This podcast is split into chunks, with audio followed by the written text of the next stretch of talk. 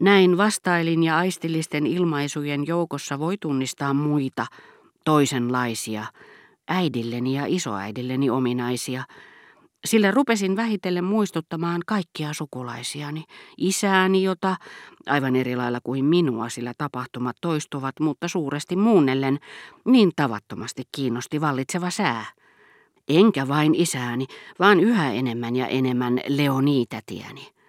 Ylettömän hurskasta Leonitätiä, jonka kanssa minulla ei tietoisesti olisi pitänyt olla mitään yhteistä, minulla nautintojen harrastajalla, näennäisesti aivan erilaisella kuin tämä maanikko, joka ei koskaan ollut tuntenut yhtään, sormeili vain rukousnauhaansa koko päivän.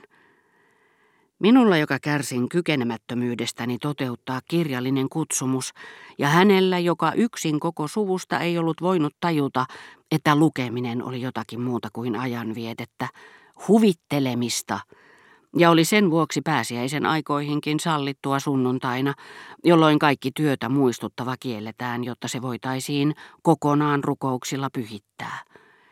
Sillä siitä huolimatta, että joka päivä löysin jostain vaivasta syyn, joka pakotti minut pysymään makuulla, joku, ei Albertin, ei kukaan rakastamani, joku, jolla oli minuun enemmän valtaa kuin rakastettu ihminen, oli muuttanut minuun.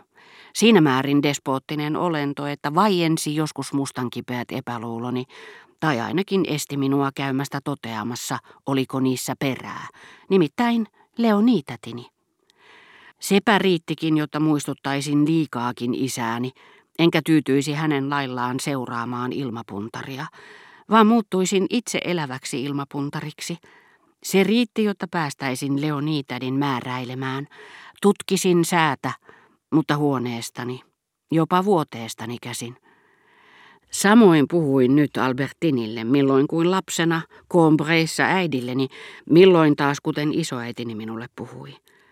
Ohitettuamme tietyn iän lapsen sielumme, niin kuin myös niiden kuolleiden sielut, joista olemme syntyneet, tulevat tuhlaamaan meille kahmalokaupalla rikkauksiaan ja kirouksiaan. Pyytävät saada osallistua uusiin tunteisiimme, joihin me, pyyhittyämme pois heidän vanhat muistomerkkinsä, sulatamme heidät alkuperäisinä luomuksina. Koko menneisyyteni varhaisimmista vuosista alkaen, ja niiden tuolla puolen vanhempieni menneisyys, sekoittivat nyt sekä lapsellista että äidillistä hellyyttä epäpuhtaaseen rakkauteeni Albertiniin. Kun hetki on koittanut, meidän on otettava vastaan kaikki kaukaa tulleet ja ympärillemme ryhmittyneet sukulaiset. Ennen kuin Albertin ehti totella ja ottaa pois kenkänsä, raotin hänen paitaansa.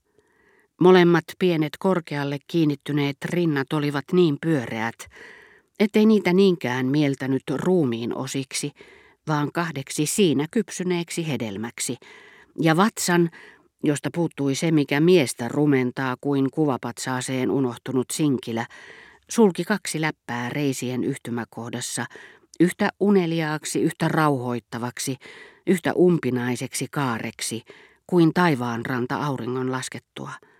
Hän riisui kenkänsä ja oikaisi viereeni. Oi näitä tavanomaisia miehen ja naisen asenteita, joissa aikojen aamun viattomuudessa ja saven nöyryydellä yrittää yhtyä se, minkä luomistyö on erottanut, missä ihmettelevä Eeva alistuu miehen edessä, herättyään hänen vieressään yksin, kuten hänkin heräsi Jumalan edessä tämän saatua muovailluksi hänet.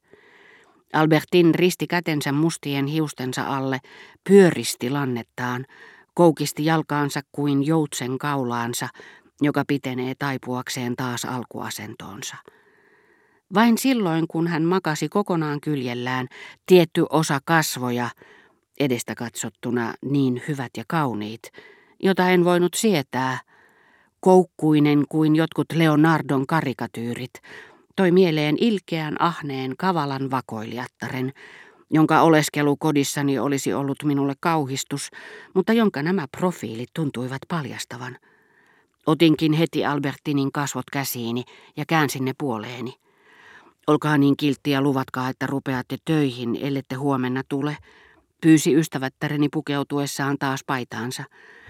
Kyllä, kyllä, mutta älkää vielä panko aamutakkianne. Joskus nukahdin hänen viereensä. Huoneessa tuli kylmä. Tarvitsin polttopuita. Hapuilin soittokelloa selkäni takaa, eikä se onnistunut. Tunnustelin kaikkia messinkitankoja paitsi niitä, joiden välissä se riippui. Ja sanoin Albertinille, joka oli hypännyt vuoteesta, jottei François näkisi meitä vieretysten, tulkaa vielä hetkeksi, en löydä soittokelloa. Suloisia, iloisia, näennäisen iloisia hetkiä, joissa sittenkin karttuu tuhon mahdollisuus. Siksi juuri rakkaus elämässä esiintyy eniten vastakohtia. Odottamaton rikki ja pikisade lankeaa siinä ihanimpien hetkien jälkeen. Ja ottamatta oppia onnettomuudesta me rakennamme välittömästi tulivuorelle, jonka aukosta ei muuta voi tulla kuin katastrofi. Olin huoleton kuin ne, jotka uskovat onnensa kestävän. Ja koska tätä hempeyttä on tarvittu tuskaa synnyttämään, ja koska se aina välillä palaa sitä tyynnyttämään, miehet voivat olla vilpittömiä.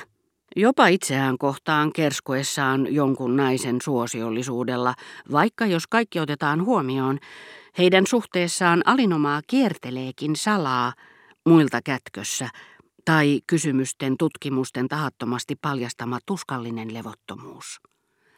Mutta se ei olisi voinut syntyä ilman edellä kulkevaa hellyyttä. Sen jälkeenkin hellyyttä tarvitaan hetkittäin auttamaan sietämään tuskaa, estämään välirikot ja salaisen helvetin, tämän naisen kanssa vietetyn yhteiselämän kätkeminen aina onnelliseksi väitetyllä suhteella leventelemiseen saakka, kertoo aidosta näkökannasta, yleisestä syysuhteesta, yhdestä niistä monista malleista, joiden mukaan tuskan tuottaminen on mahdollista.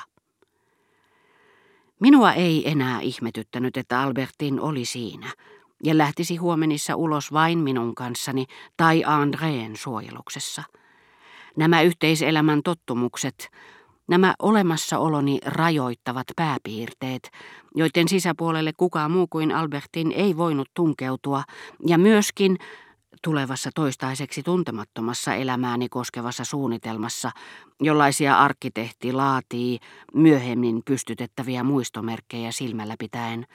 Kaukaiset, samansuuntaiset, avarammat rajat, joissa minussa kuin yksinäinen erakkomaja hahmottui tulevien rakastumisten jäykähkö ja yksitoikkoinen kaava. Oli itse asiassa vedetty Balbekissä sinä yönä, jolloin Albertinin paljastettua paikallisjunassa, kuka hänet oli kasvattanut, olin päättänyt hintaan mihin hyvänsä pelastaa hänet tietyiltä vaikutteilta ja estää häntä poistumasta luotani muutaman päivän ajan.